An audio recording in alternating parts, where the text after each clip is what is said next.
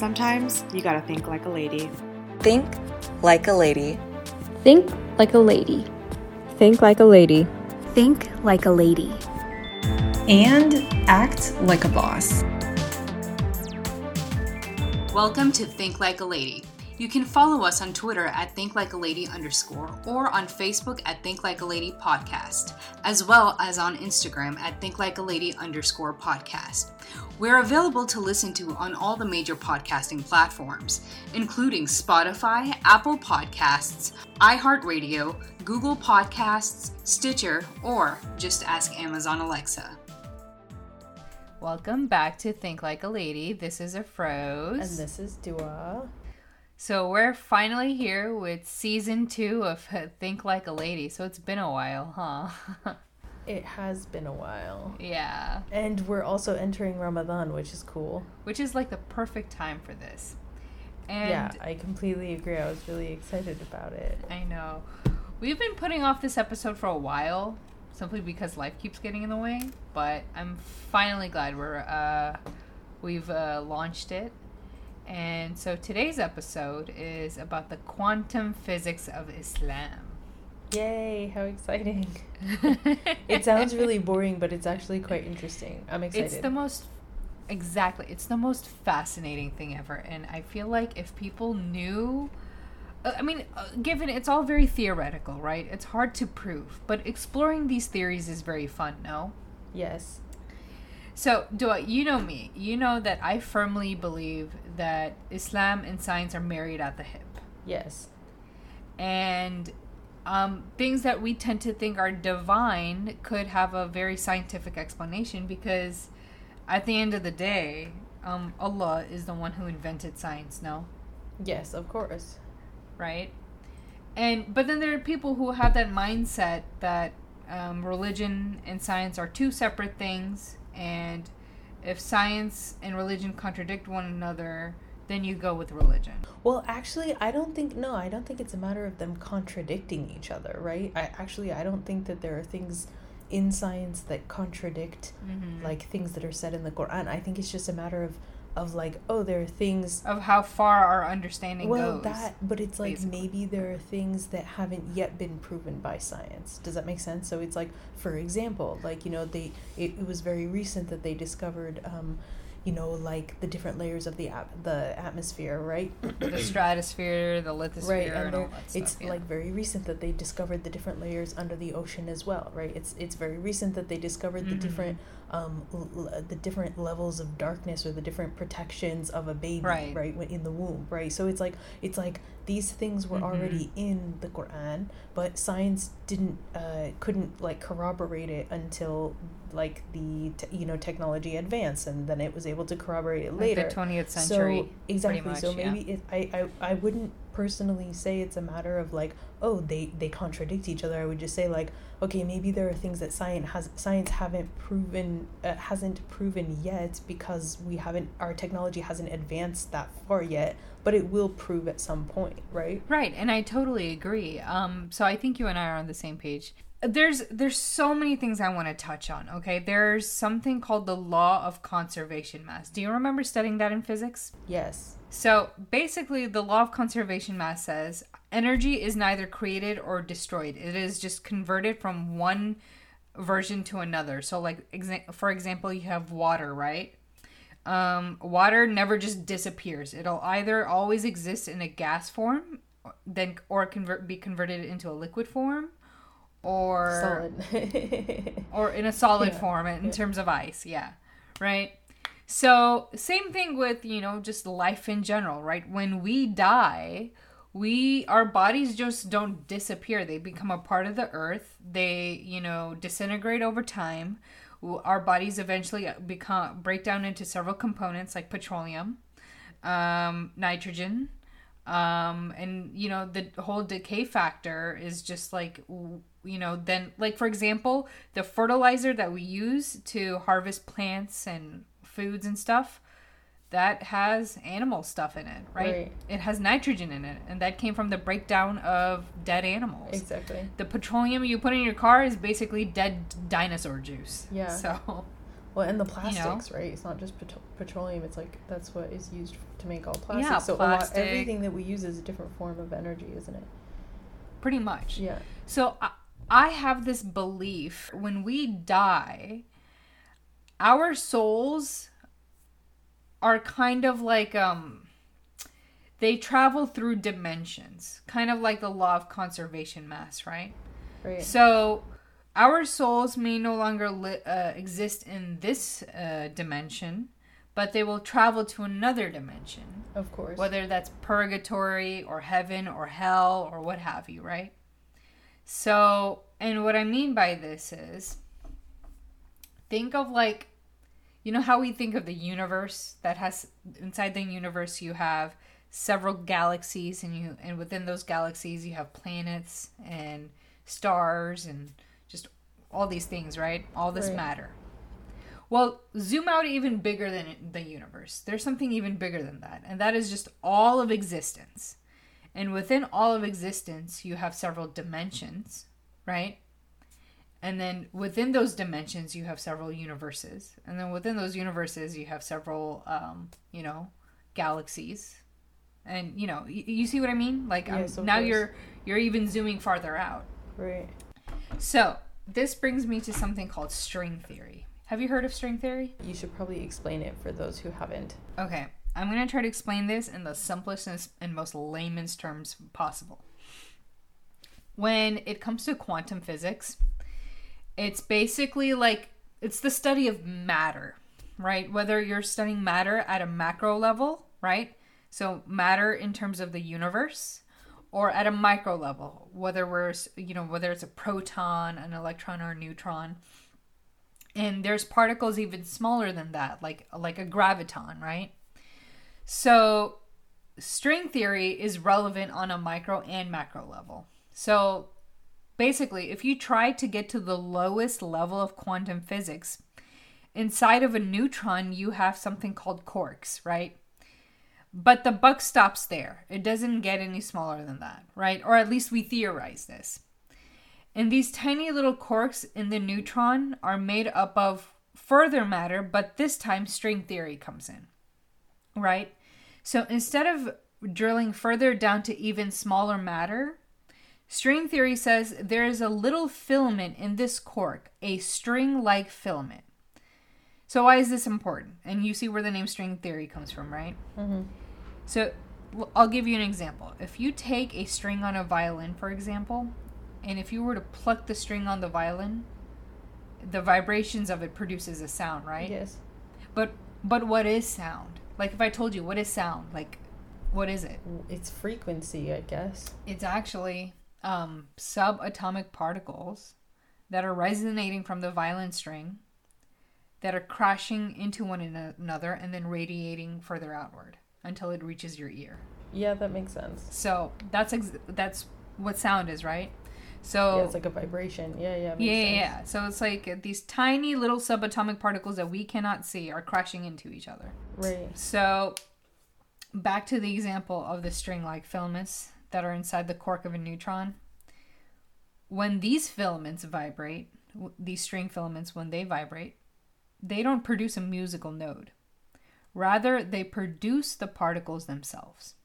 Now, pay, pay close attention to what I'm about to tell you, right?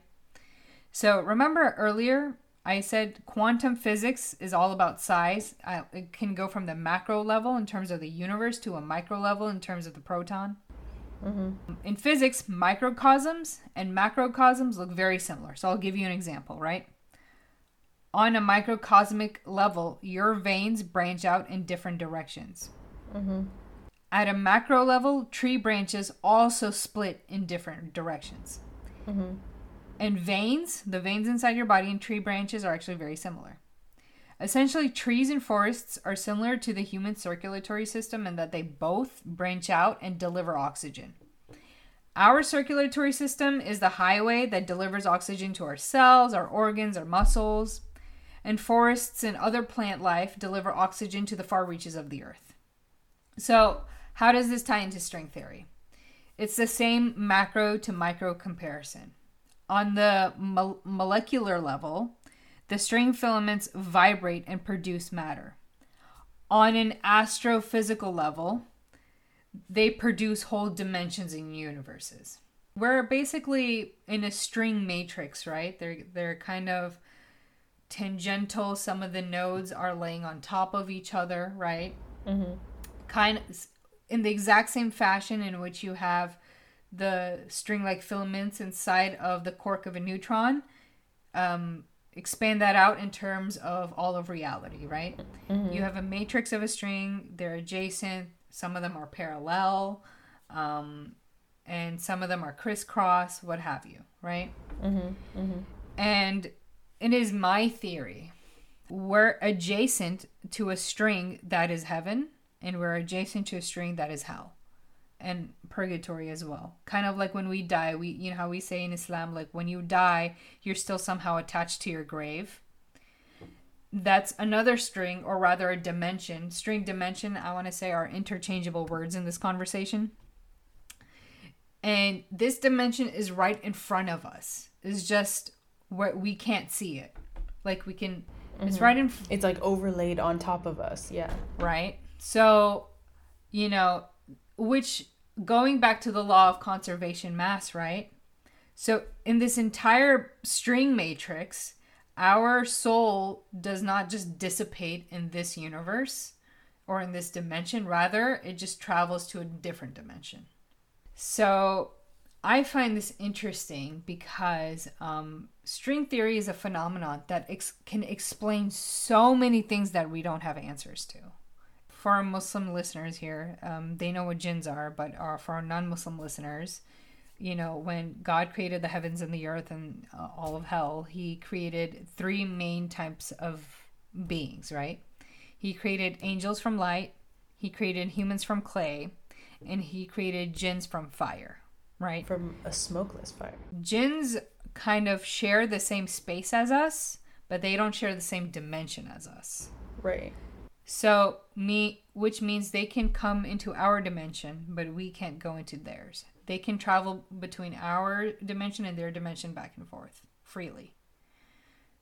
But we can't access theirs until it's judgment. Well, um actually I I don't really know about that. I mean, I I think that people are able to access these other dimensions. I mean, you know, there are people who have talked about like, you know, you know having experiences that are like out of this dimension right? And it's like okay well do do i am i somebody to say that those experiences aren't real? Because you know what i mean? So i, I don't really know. But yeah i mean the- theoretically it's like you know they're able to access ours easily but you know maybe for us to access theirs is a little bit more complicated but i do think it's possible but that's just my opinion. I mean yeah i mean there's a lot of things. There's i there are and it's been proven in physics there are dimensions in which you know it's like a one-way street. It's not a two-way street you know? It's like it, matter from that dimension can, can come into this one but it can't go in in the opposite direction and um, I guess these are very mind boggling concepts because when we talk about string theory, we think of like, you know, the universe and the grandeur of Allah, and we think of it in such a massive divine sense. And it is just that, but we then ignore the science as- aspect of it. And I truly, truly, truly believe that the divine can be explained by science too. Mm-hmm. Right. And so when it comes to heaven, um, I believe that this reality that we, we're living in is um, laying on top of the string that is the dimension of heaven, which is also adjacent to hell. And um, we're also adjacent to purgatory as well. That state we're in when we die and we're waiting in the grave. So I truly believe that. And um, I believe I mean, like, what's supposed to happen when we die, right? We die, we're waiting in the grave for a while, but our soul is like not in this earth, but we're not in heaven or hell yet either. We're just waiting. Yeah, but isn't I think that that's still a part of the because because you're being you still see the um like the angels right? It's like you're you're still um, if you've been a good person like you know you're obviously like you know enjoying your time in the grave with your family but if you're a uh, not a good person then you are being punished right? Mm-hmm. so it's like don't you see i mean maybe i'm wrong i have no idea but don't you see like the angels that are punishing you? Or I, I have no idea but maybe that is a maybe it's a completely separate dimension but maybe it's a dimension that is a part of like the jinn and angel kind of realm. I, I don't know. I have no idea. I mean who knows? Because doesn't the quran say there are things that you will never know about? Yeah. So maybe this is yeah, one of those things. Yeah.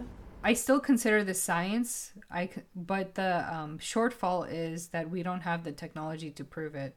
So that's just what what it is. But to me, what kind of strikes me is um, when when we die and our souls get separated from our bodies, right?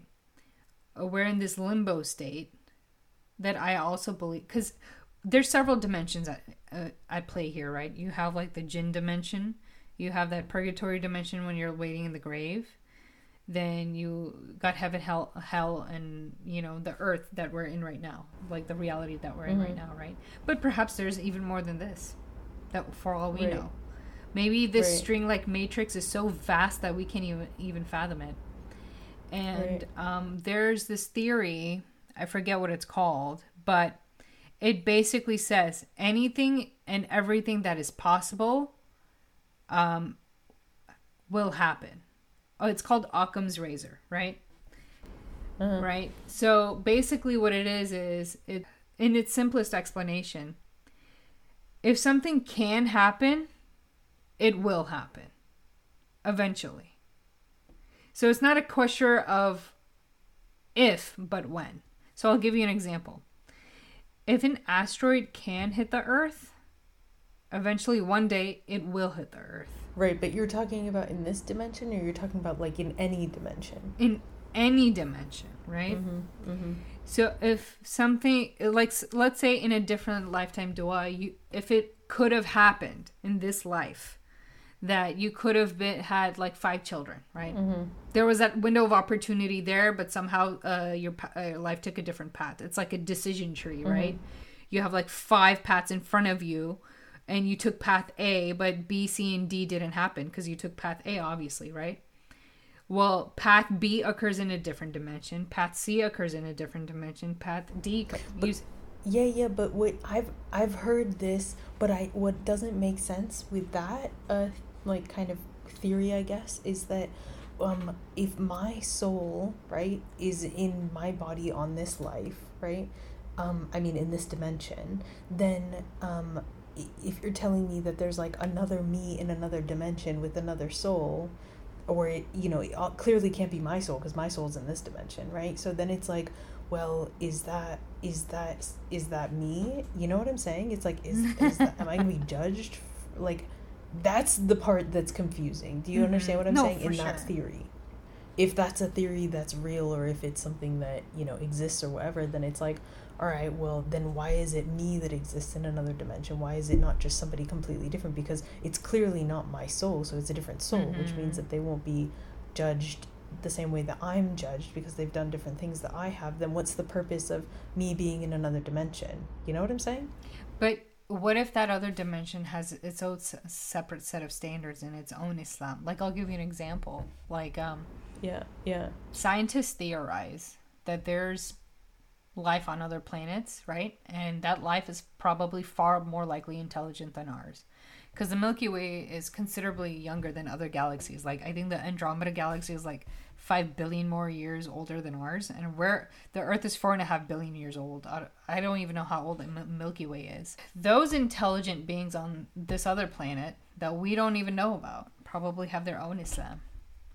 They probably have their own prophets. They don't even know what a Kaaba is or who the Prophet Muhammad, peace be upon him, was. They probably don't know any of that. They probably have their own Quran. Right. Right? Right. So, yeah they are probably abiding by a separate set of standards, right?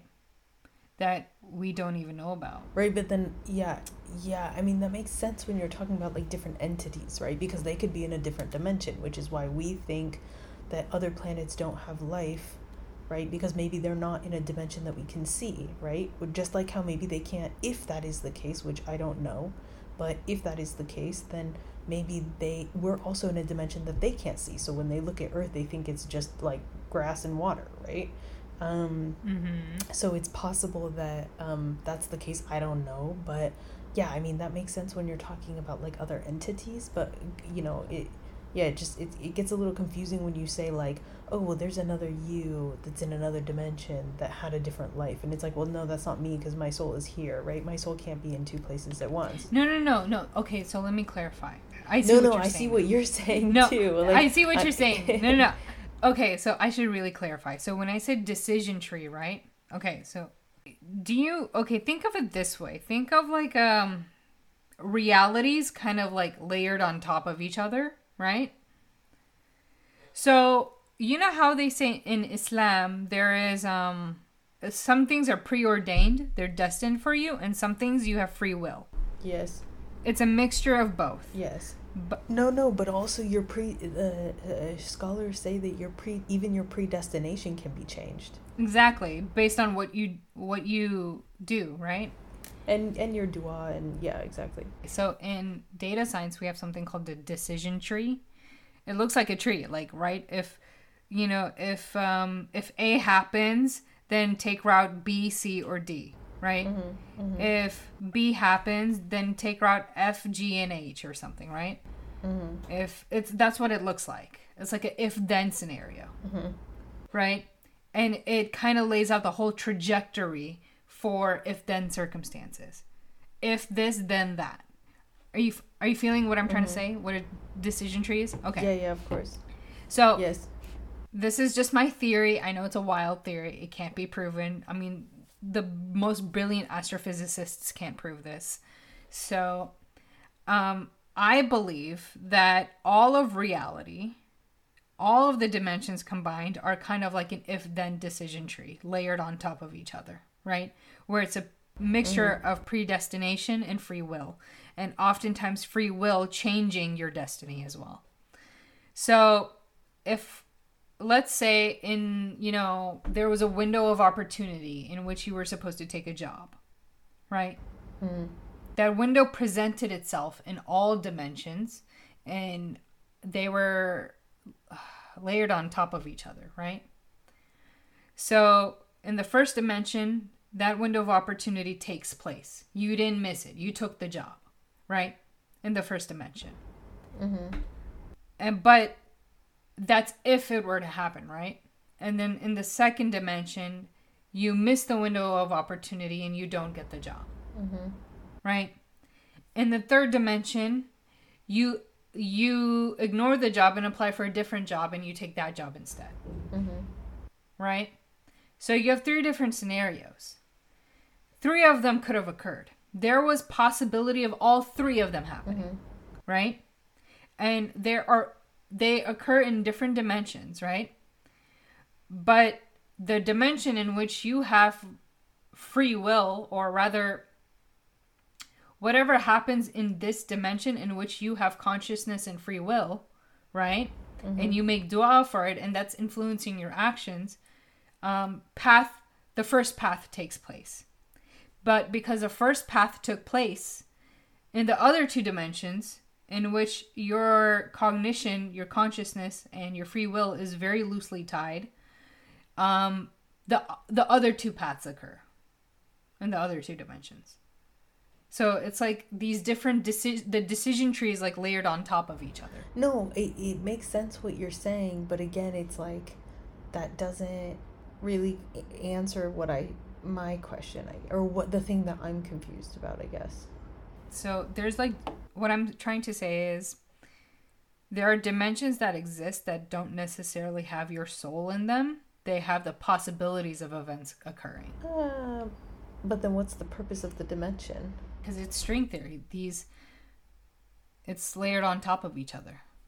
If something were to occur in this dimension, then the opposite occurs in the other dimension in which there was that opportunity. Yeah but what what who like what's the purpose of it? Like who do i ever see this? I mean i know you don't have the answer to this question but like if that is the case right? It's like well then what's the purpose of this? Do i ever see my life laid out before me had i taken this path? Like oh in this dimension you would have had this kind of life. And then it's like when i'm up in the heavens i'm like oh that's really nice. Like that's cool to watch like watching a show you know? Like well I, I mean, who, what's the purpose who, right Actually, I think there is a purpose. Like, you know, when you die and they say, like, your whole life is, like, kind of shown before you. What if they show, um, if you had not made dua, if you had not done this, this is what would have happened. And they show you that other dimension. I may, it's possible. I don't know. I mean, I know that they, basically, they hooked up, right? They've done, they've done, uh, uh, what is it called? Tests on this right? Where they hooked up like in they they allowed people to die like in and while in an mri machine right? So that they could scan their brain while they were in the process of dying. Mm-hmm. and they saw that like the brain like yeah, yeah. lights up and it just kind of the neurons and everything just goes crazy right? Like in those last few seconds of dying. But for me i think that's a combination of two things. I think it's I think the first thing is that yeah, you see your life flashing before your eyes. Um, and then the second thing is that you're now entering the next dimension, right? You see the angels coming towards you, right? And and and so your brain is um, kind of ba- basically like over, you know, over accelerating because it's experiencing something it's never experienced before. Um, and you're almost like between dimensions, right? And so then until obviously your brain then just goes kind of silent and and your soul has now left the body. But um but it's interesting because i i think for I, i've heard plenty of stories of people um you know like getting into like really bad accidents or you know like kind of near death near death experiences and they've experienced that like life flashing before their eyes kind of thing as well. I i know that not everybody goes through it but i i, I have heard that like pretty like i've heard that a lot. And so yeah i mean it's interesting, but I'm not sure if it's like you're seeing like the potential of things you could have achieved. I don't know. I think it's mainly just like what you did, right? I, mean, I have no idea. Like obviously, you know, Allah knows, um, and and one day we'll all come to know, I guess. But yeah, it's interesting. It's an interesting concept. Say, but there's one thing I do want to bring up when it comes to like du'a, making prayer. I believe perhaps that kind of transcends dimensions, right? Yeah, of course. Um, and so it can um, perhaps anything can transcend dimensions. Anything that we say or feel or put out into the universe can transcend yeah, dimensions. energy and everything, right? Right, anything. So, you know, I've heard people say like um you know, they'll have a loved one in heaven and they'll have dreams about their loved one right? And so I believe that's transcending between dimensions and kind of making it down to earth, but they're in heaven, maybe they're shaheed or something, right?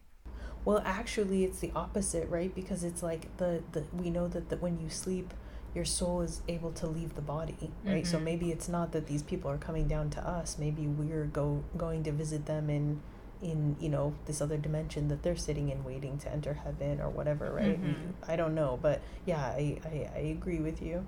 And the reason i have like strong reason to believe that string theory explains jannah and jahannam and um you know i don't know what the i just say purgatory i don't know what it's called the state in which we just wait after we die. Limbo they call it limbo and limbo. yeah. Um I believe string theory explains it a lot because, and the reason why I believe Islam and science are married at the hip is like one thing I noticed in the Quran is when it talks about the seven skies. It talks about seven levels of everything, right? Right. There's seven levels of heaven. There's seven levels of earth. I mean, there's and then there's seven levels of hell. Right. Right. So, like from the lowest to highest point, there's layers. There's the troposphere, the stratosphere, the mesosphere, the thermosphere, and the exosphere, right? So those are like layers of the sky. I think those are like one, two, three, four, five. But then then you have like the lithosphere, which is like inside the Earth, and then there's like the other sphere, whatever it's called, where we're on top of the Earth. So that's like a total of seven. That's seven layers right there and i thought that was really interesting. And once you you know exit the exosphere you're in space. Well if everything's made in in pairs of seven so it's probably like seven dimensions right? Maybe. I have no idea. I, I really don't know but maybe it's possible. Because we know the earth has seven layers but have but earth is a planet. Heaven like is pr- probably not a planet it's probably a dimension. But what if heaven is several planets as well? Right? What if it's You know, because uh, just like this dimension has several planets. What if that dimension is like instead of you know planets they have cubes or whatever? You know. I don't know. I'm just like brainstorming here. I have no idea. Because I don't imagine a dimension just being like straight up land and people walking on it. Well, you know what's interesting is that everything comes from somewhere, right? And at the end of the day, it's like Adam mm-hmm. came from the heavens, right? He he was living in paradise and then mm-hmm. he came down. And so he the out of anyone that ever was on it on this earth, it's like the only people who were in the heavens and and came down were prophets right? I mean the prophet uh sallallahu alaihi wasallam also ascended to the heaven right? And musa i think was also no was that later? I don't know. I don't remember. But i so so you've got it's like these stories were told right? It's like adam probably told the stories to his children of what uh, adam and hawa probably told the stories to their children what like paradise looked like right? And same with the prophet you know? And so it's like mm-hmm. these these stories were being told of what paradise looks like and, and and and this is something that was probably passed passed on. And also we we have a general idea of what paradise looks like in the quran as well right? It talks about like what we'll be wearing. It talks about the the the uh, palaces. It talks about the the rivers right? It talks about these things. And so i mean it, it would be interesting. I mean i haven't come across anything display, describing it as like another you know kind of s- similar universe to what we have here i think it's something completely different but i could be wrong. I mean we're just like talking right now you know? I, I don't know obviously but right. but that's interesting. I mean something that i found really interesting you know one time when you talked to me about this stuff before was you mentioned like heaven being kind of the center string in in string theory and you you mentioned um, heaven being overlaid on top of our world and i find that really fascinating mm-hmm. because when you talk about there there are two rivers that we know are from the heavens that come to the earth which is the nile river and isn't it mm-hmm. the euphrates river as well yeah, the and so yeah. the, it's because that concept of like oh how can that river be in heaven when heaven is like you know who knows how many light years away, right? It's in the sky somewhere and then how can that mm-hmm. river be in heaven and also on earth at the same time but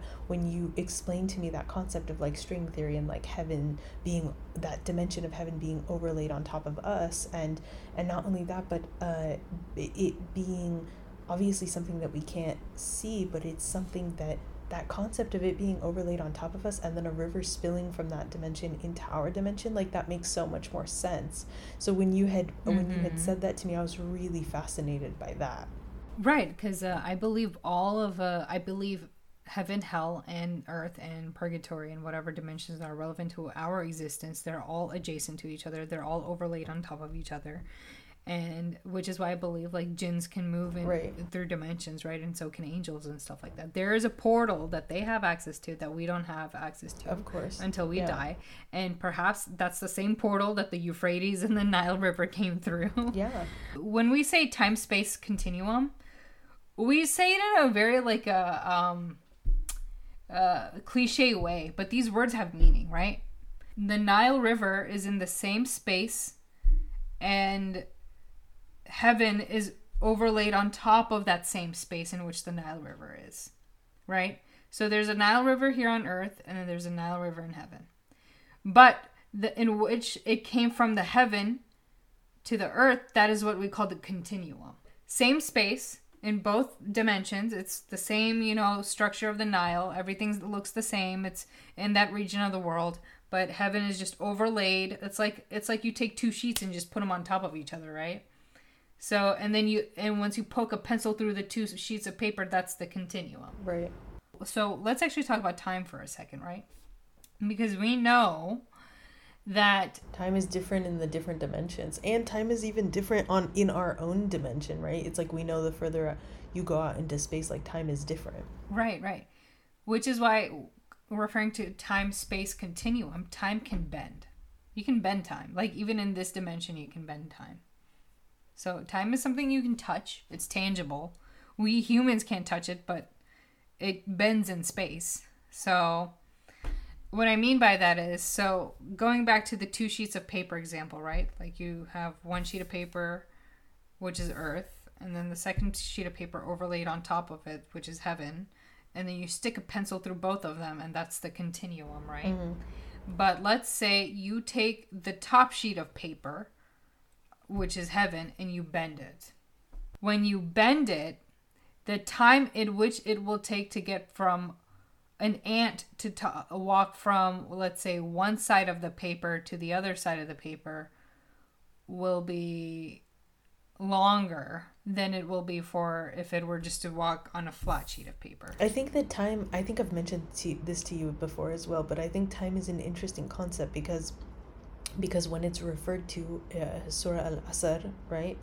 Um, it's it's time is referred to as like an entity. It's not referred to as like you know some uh, you know abstract concept, right? Some abstract exactly. Concept, yeah. It's referred to as an entity, and it says like you know uh, kind of you know uh, it's it bears witness on time right which is interesting right. because mm-hmm. What is the only thing that has been around this whole time right since the beginning to the end right and it's actually time itself right time itself has witnessed the people making the same mistakes over and over again right and and the generations after generations falling into the same traps of shaitan right? And it's actually time itself that is the only witness to this, right?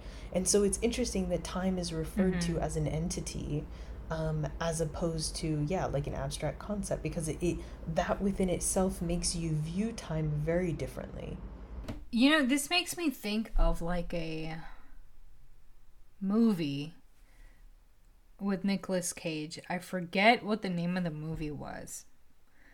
But it was Nicolas Cage somehow has a power to see what will happen if he takes a certain if he makes a certain decision. Before he makes a decision, he see visually sees in front of him decision A, decision B, and decision C, right? And then he sees all the possibilities or like the trajectory of where his life goes if he takes decision A and he sees the destiny if he takes deci- the destiny associated associated with decision A. Then he sees decision B and sees the destiny associated with decision B. Like all the deci- like the decision then branches off into like other several di- directions, right? And then he sees the destiny again with decision C. He he can kind of like jump the loop in that movie where he can you know, make a decision and know beforehand what might happen, whereas most people can't, right? So I think that's kind of like what this life is, except we don't know, right? And when it comes to time in general, um, you know how they say, like, you know, our time of death is written for us, like, no matter what, like, what decisions we take in life, that is some, there's a finality to that I think those are one of those things when we have a decision tree, decision A, decision B, decision C, those it's one of those rare things that no matter what decision you take, it's going to lead you to death. Yeah, it's kind of like that butterfly effect movie, right? With uh, Ashton Kutcher. It was like it was like certain things were meant to be a certain way, right? And no matter how many times he tried to change things to like make it better, like it was like he couldn't he couldn't he couldn't make things better. You know what I mean?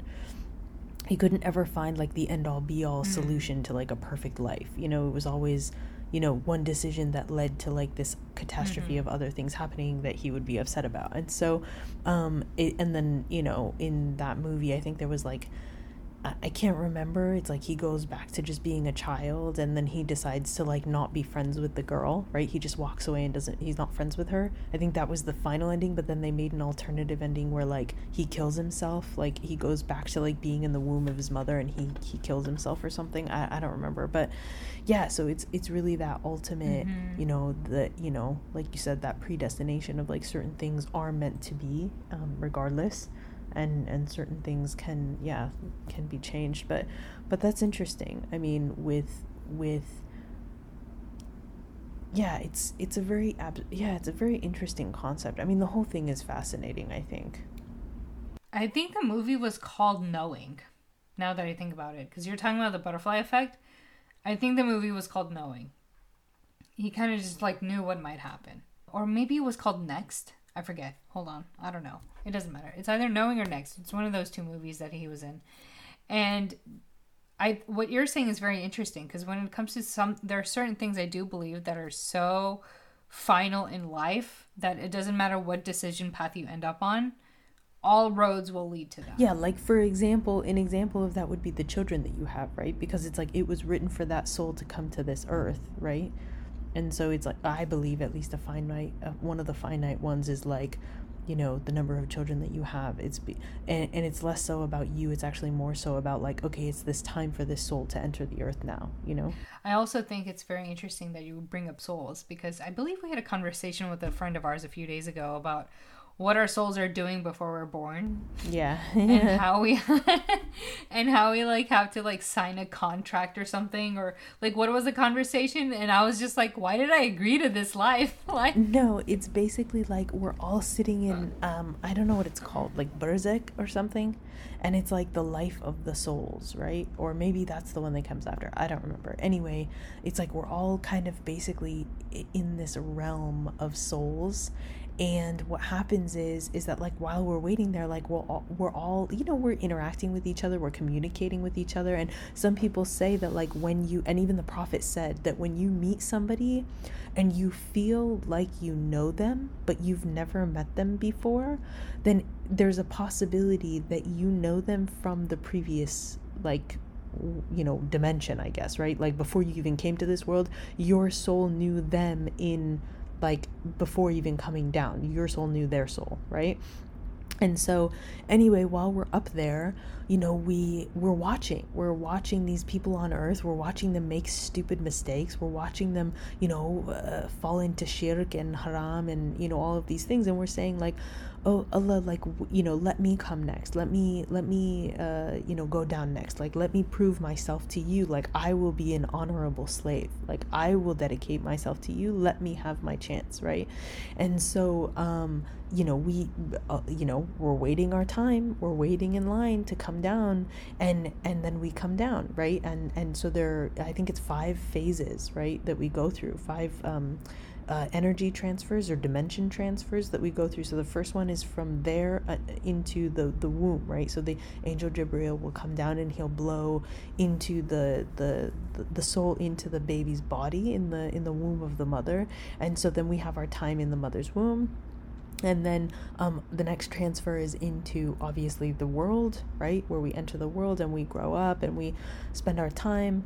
And then um, the next transfer is is is death right? Everybody must taste death. And so um, and then the next uh, transfer is uh, you know obviously into um, uh, into when we're raised up again, right on the day of judgment. And so, but that's not death, right? Because Allah will blow, uh, Allah will have the angel blow the trumpet, and then literally everything will cease to exist. But we've already died, so we won't taste death again. We will just like basically disappear, yeah. And then, um, and then we're raised up again um, for the day of judgment, right, with the second trumpet blowing. So but it's interesting because um, it's uh, you know something that i find fascinating is like all right if we if our souls were already um, existing before we came into this earth then when we die is it like this is it like this like you know uh, you know light bulb moment of like do you remember that? Like do you remember being a soul that before you came into this life? Like do you know um uh, do you remember what that um dimension was like? You know what that environment was like? Maybe the other souls that you kicked it with? Like do you does all of that come kind of like flooding back in? Or is it that it's it doesn't come back to you because just like how you know when us being on this earth we don't know what happened uh, prior, right? So is it just another um, kind of passing on, and we we don't know that we did those things, you know, or said those things, or asked Allah to come down and prove ourselves, you know, which is which is fascinating because I mean, at some point it must maybe it maybe that maybe the first uh, place we were at and the last place which is the, the the the judgment right? And and finally you know either entering heaven or hell. Maybe those are the two times where we make the full connection right? Maybe all the other times in between are like just kind of you're just a traveler traveler right? You're just waiting for the time to go by to go to the next place. So that's a really really interesting uh, concept i think because because i'm curious to know. It's like you know also i'm curious to know that when when you die do you realize like oh my gosh like when you know uh when i did that the implications like when i committed that sin the implications like in not only this dimension but in the other dimensions as well as all the people I affected on the earth. Like these were the real implications that I didn't understand. It's like do you all of a sudden like the moment that you die do you just all of a sudden get this like lens of pure clarity? yeah it's like do you yeah. just understand everything? Because because I think that that would be interesting, an interesting part of of your time in the grave, right? Because if you're being punished and and you have no clarity and you don't even know what you're being punished for, I mean, that's pretty that would be pretty difficult, right? But if you have clarity and you're like, holy shit, I'm being punished because I treated all those people bad without even knowing it or whatever, right? Then it's like, then that makes mm-hmm. more sense to me. But, you know, obviously Allah is the greatest and, and Allah is the most fair and the most just. So, you know, he, he's obviously created everything that he, you know, everything the way that he has for a reason. And I'm just, these are things I've thought about and I've, and I've, I've really been curious about, you know. Right, right. And you know what I think is so interesting because you thought about like, you know, where our souls are uh, in a previous dimension before we're born, right? And I don't know, when I was a little girl, my mom told me that before you're born, you kind of end up signing a contract with Allah. Like a like a figurative contract. Right? And you know you're sh- shown the world and how people are behaving and people and you know allah asks you do you want to go down there and you know exist in this dimension basically and want to, do you want to go and be born? And and and she said you know the reason you're here is because you agreed to this just to make me feel guilty. And i was like why would i agree to this? This life is so hard. Right. yeah, like, yeah, yeah why? Yeah, but anyway. I've heard that as well yeah. um and I was like, if I was already in heaven or wherever I was, like why why did i decide to come down here? But i don't know. But you know what i like um, about that? I like about i like the concept of like nothing was forced on us right? Because some people say mm-hmm. like oh i didn't choose this life you know what blah blah blah blah right? But it's like actually if that's all true then we did choose this life. And nothing was allah didn't force us to do anything. The same way that allah warned adam and he said do not eat from that apple. But adam made that choice and as you know as a result of you know the the consequences for his actions, he was then removed out of heaven. So it's like nobody was forced to do anything. You know what I mean? And I like that because that's not an argument that you can have with Allah on that day. You can't say, like, hey, listen, I did not ask to come down. And he's going to be like, oh, hey, really? Really? Like, uh, actually, you did, you know? To me, what's interesting is, is like, you know, when we're up there, do we just think, like, okay, we see all these other people effing up in the world do we just think to ourselves oh no i know i can do better. Let me let me go down there and prove myself.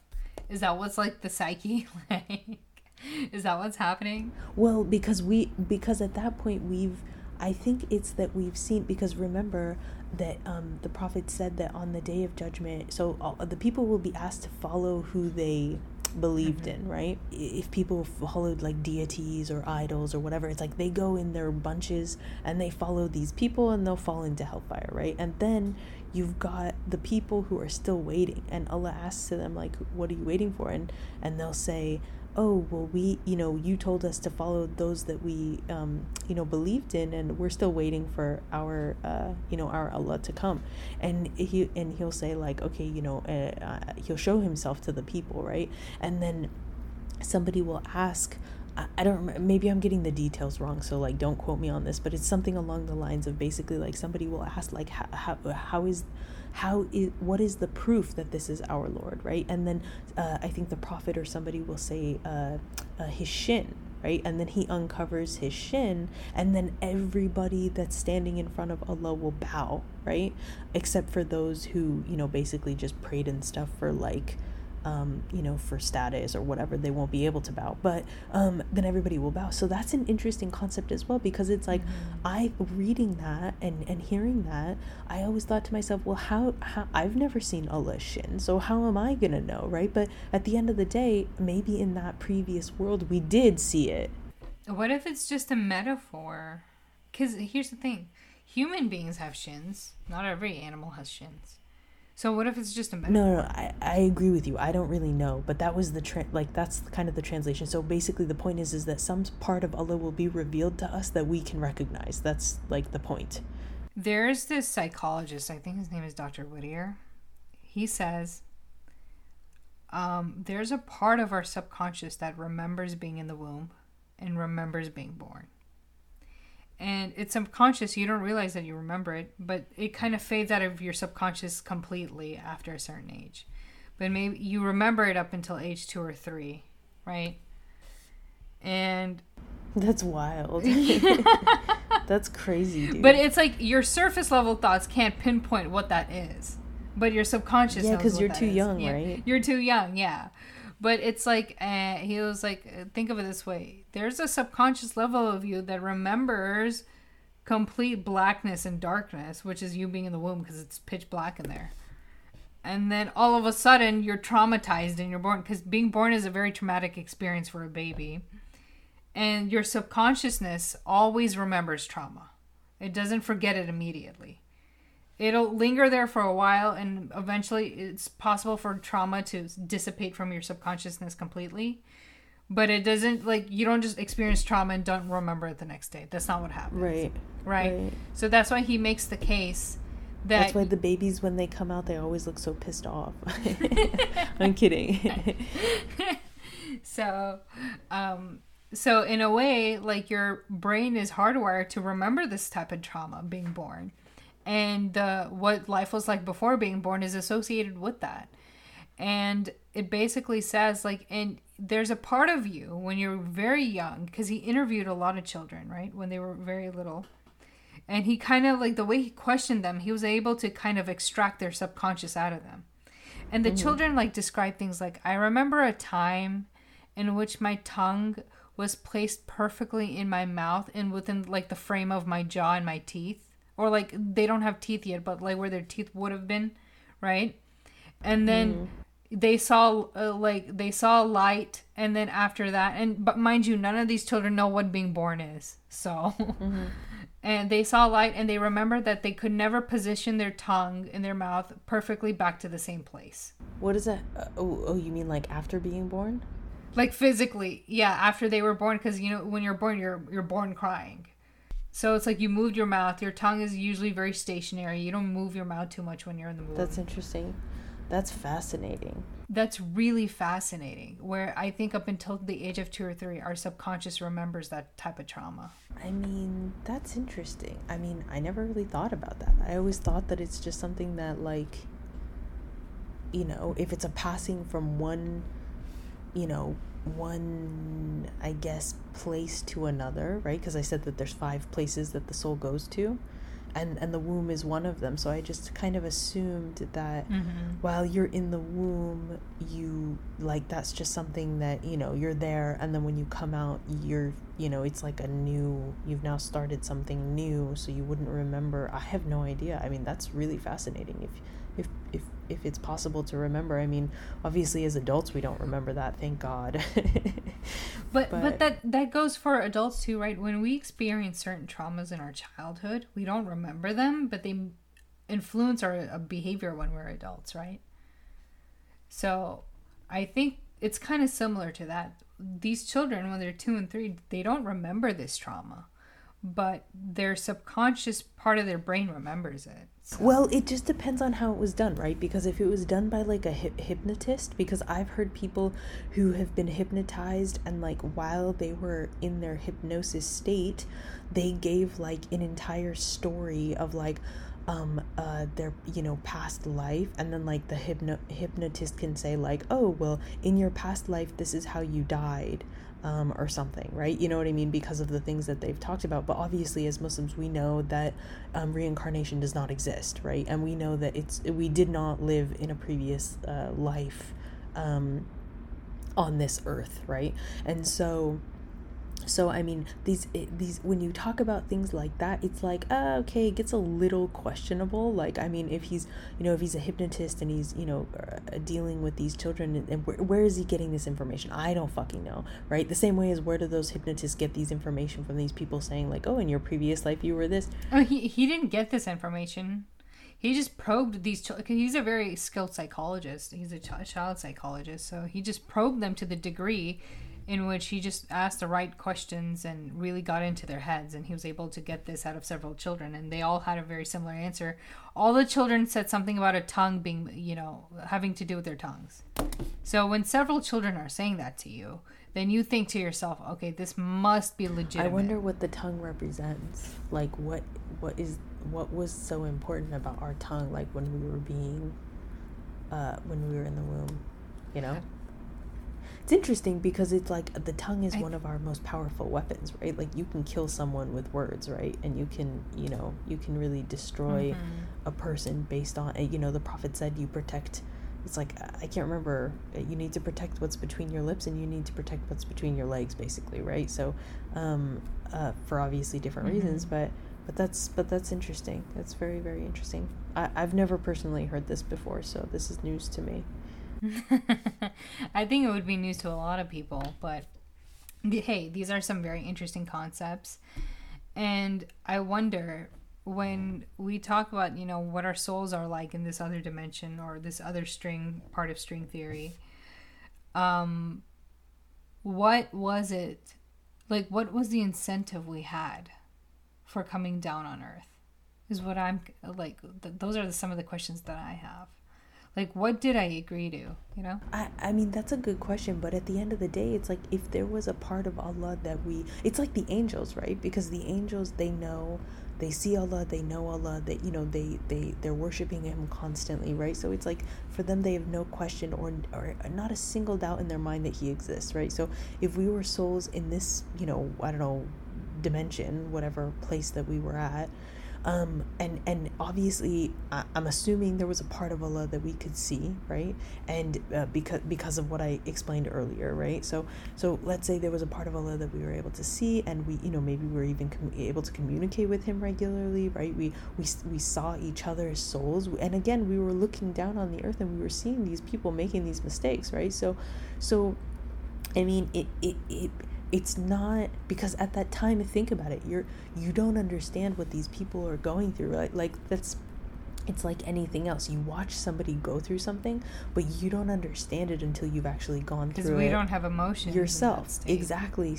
So well i don't know you probably we probably do have emotions but it's very it's probably just the whole thing is very different right? So but are we genderless when we're up there? I don't know but like, I, like i said you know? genderless? Yeah i i think I think so. I, I think I've heard a couple of sheikhs saying that like the soul is something totally different. It's not like us, but but we do know that when we're raised up again, we're returned to the body, right? Like when we're raised up on the day of judgment, we look the way that we look now.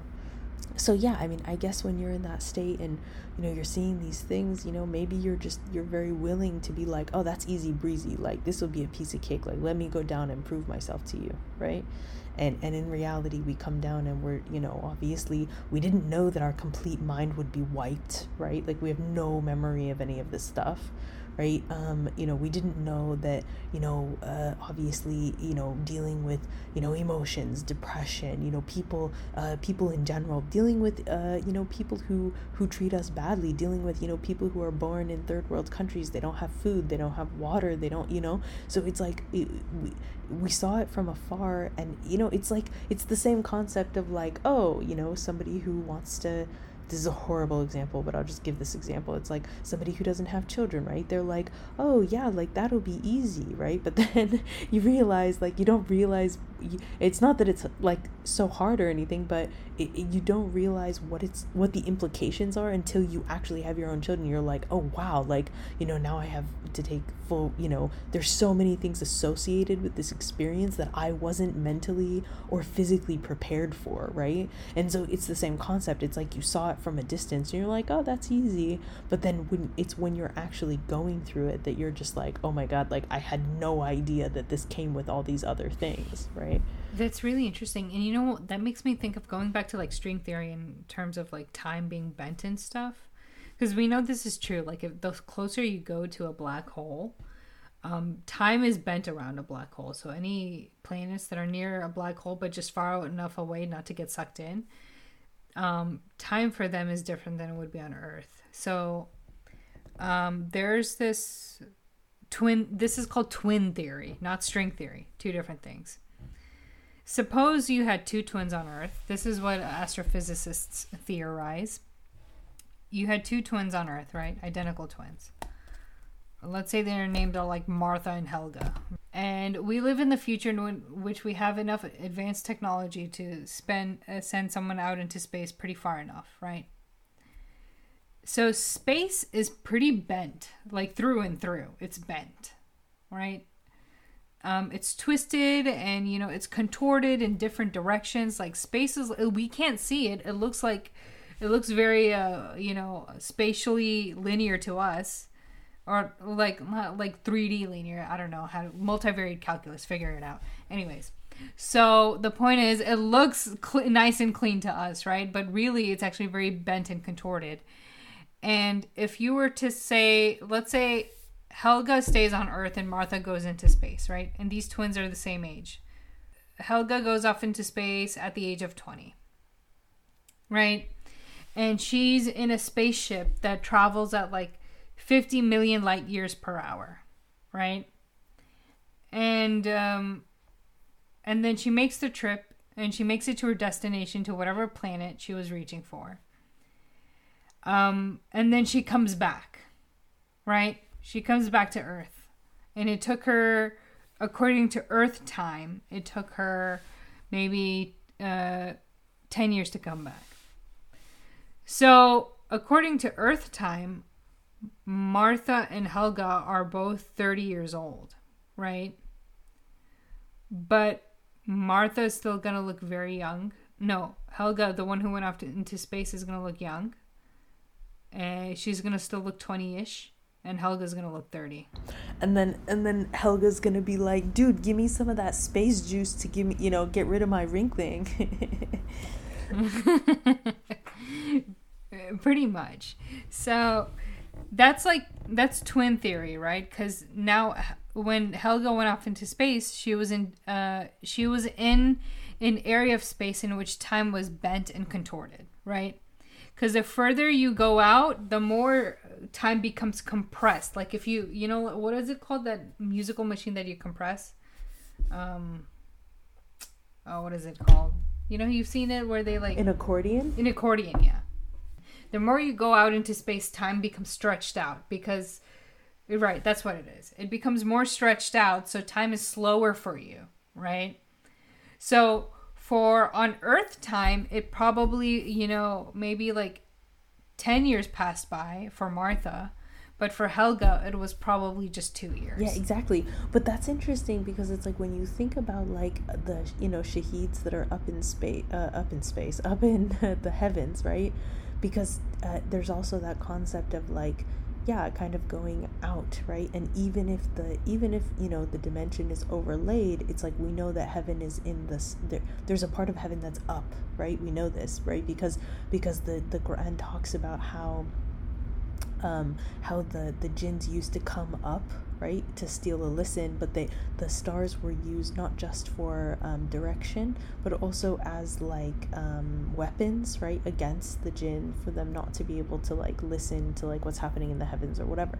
So we know and that obviously the stars are far away so we know that um, they if they were traveling up then a part of the heavens is up right? So so now when you think about like the people who are in currently in the heavens right we know that there are people even though you know I would probably say the majority of people are like waiting in their graves or in this kind of limbo place, right? Um, there are the people who are already in the heavens, right? Probably all the prophets and the shaheeds and the companions and this and that, right? So um, think about, you know, for them, think about how long it is for them to wait. Like, oh man, I'm waiting. I'm waiting for my family members to like die and come. you know what I mean? Like, I mean, I'm sure that that's not their first concern by any means. Like, they're enjoying themselves up there with their palaces and everything. But like, it's just a funny concept, right? Because it's like for us, like, you know, it's only, it's been a year, and for them, it's been, you know, who, knows how long. Yeah, I mean that's a really good uh, good idea. Who knows? Maybe up in heaven, there don't they say time just flies in heaven? Like it feels faster. I don't know. I, I think it feels more. No, it feels slower. Or is it slower?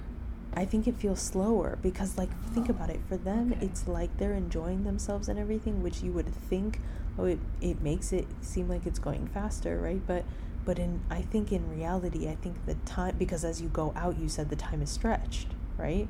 So actually, for them, the time would be mm-hmm. right, it right. would feel slower. Not I'm not saying that it is. Obviously, the same amount of time has passed, but it's like our perception of time is not the same perception of time that they mm-hmm. have, right? Yeah, no, that's a really good way of looking at it because they say that first of all, when you're in heaven, you're having such a good time, you're probably not even aware of the time. Right. So, if time even feels longer, but don't they say your perception of what earth is from the vantage point of being in heaven is that it's going to feel very short? Yeah, yeah, exactly. Don't they say yes. when you die, you're going to feel like your whole life like what is it? Is it a hadith or is it in the Quran where it says you'll feel like your your whole life was like half of a day. Actually, no, it's in the Quran. It's in the Quran. It talks about that. Yeah, it's like they'll say, "Oh, we stayed on there for a day or half of a day." Right. No, I guess you're right. You're right. That makes sense because when the days are when time is so stretched out, I guess your life in comparison to a time that is so stretched out may feel like half of a day. Exactly. So, okay, that makes sense. I see what Yeah, this is a fascinating concept. I, I, I like talking about stuff like this. I think it's fascinating and it's it's things that I think, you know, I think, you know, some people think about, but I think um, you know, like like we mentioned in the beginning, it's like a lot of people maybe they think that like oh you know science and this is not they're they're not um married at the hip exactly and so but i think that i think that very much so they are to some extent. I just think that for the things that like we can't prove yet it's just a matter of time before they can um, be proven or maybe they're not meant to be proven right? Like maybe our world will, will end before like science gets to the point where it can prove um, i don't know uh, you know some of this like you know wild quantum physics stuff. I i have well, no idea there's there actually i want to bring this up now that you bring that up last thing before we close off because you can't uh, prove string theory without the hadron collider which basically it the hadron collider is like the largest and highest energy particle collider and largest machine period in the world. It's like miles upon miles long. And basically, what they're trying to do is they're trying to prove the existence of this quark inside of a neutron that I was talking about earlier, right? Right. Um. So. Where is this? This is in. Uh, I think it's somewhere in Europe. Actually, it's in Switzerland. I knew it's on the border this of Switzerland the, and France. This is the Hadron Collider the, in Geneva. No, there's a there's a there's a name for it. I've heard about this. There's a specific name for it. They have like a mm. Buddhist uh, symbol outside of their I headquarters. See, see. Well, I I know this is what I know about that. I remember learning about it in physics when I was in ha- high school, the hadron collider. So, you know, the hydrogen molecule is the molecule on the periodic table that has one proton, right? That makes things easier. Every element has like two or three or whatever. You don't want to deal with that with that mess, right? You want to get something smaller than a proton right? Because all we know for sure the existence of is protons, electrons, and neutrons. We don't know a fundamental uh, particle smaller than that. We know they may exist. We kind of have slight evidence for them, but we don't know it definitively, right? Um, so we theorize there's other particles that exist, like a graviton. Basically, in theories of quantum gravity, the graviton is the hypothetical quantum of gravity an elementary particle that mediates the force of gravity. So, like, basically, this explains gravity between particles, right? Like, what is gravity? It's different from magnetism, right? This energy that pulls things together. So, they think all matter has a something called a graviton as well, which is we. Uh, so, besides the string theory quark, they're also trying to prove the graviton, the existence of a graviton as well. So, basically, what the Hadron Collider does is it takes um, the protons of the hydrogen molecule and it puts it in this giant tunnel that spans like miles upon miles long. And it's trying to get two um, protons to clash into each other. Right? And they're trying to photograph it. They, they haven't been successful yet, but they've been pretty close because it happens so fast and it, this burst of energy that it's hard to photograph the moment in which it happens, right? Because these protons are traveling at like a million zillion miles per hour, right? And once they crash, you will see the outburst of the tinier particles in within them, right? Whether it's a graviton or a string filament or what have you, right?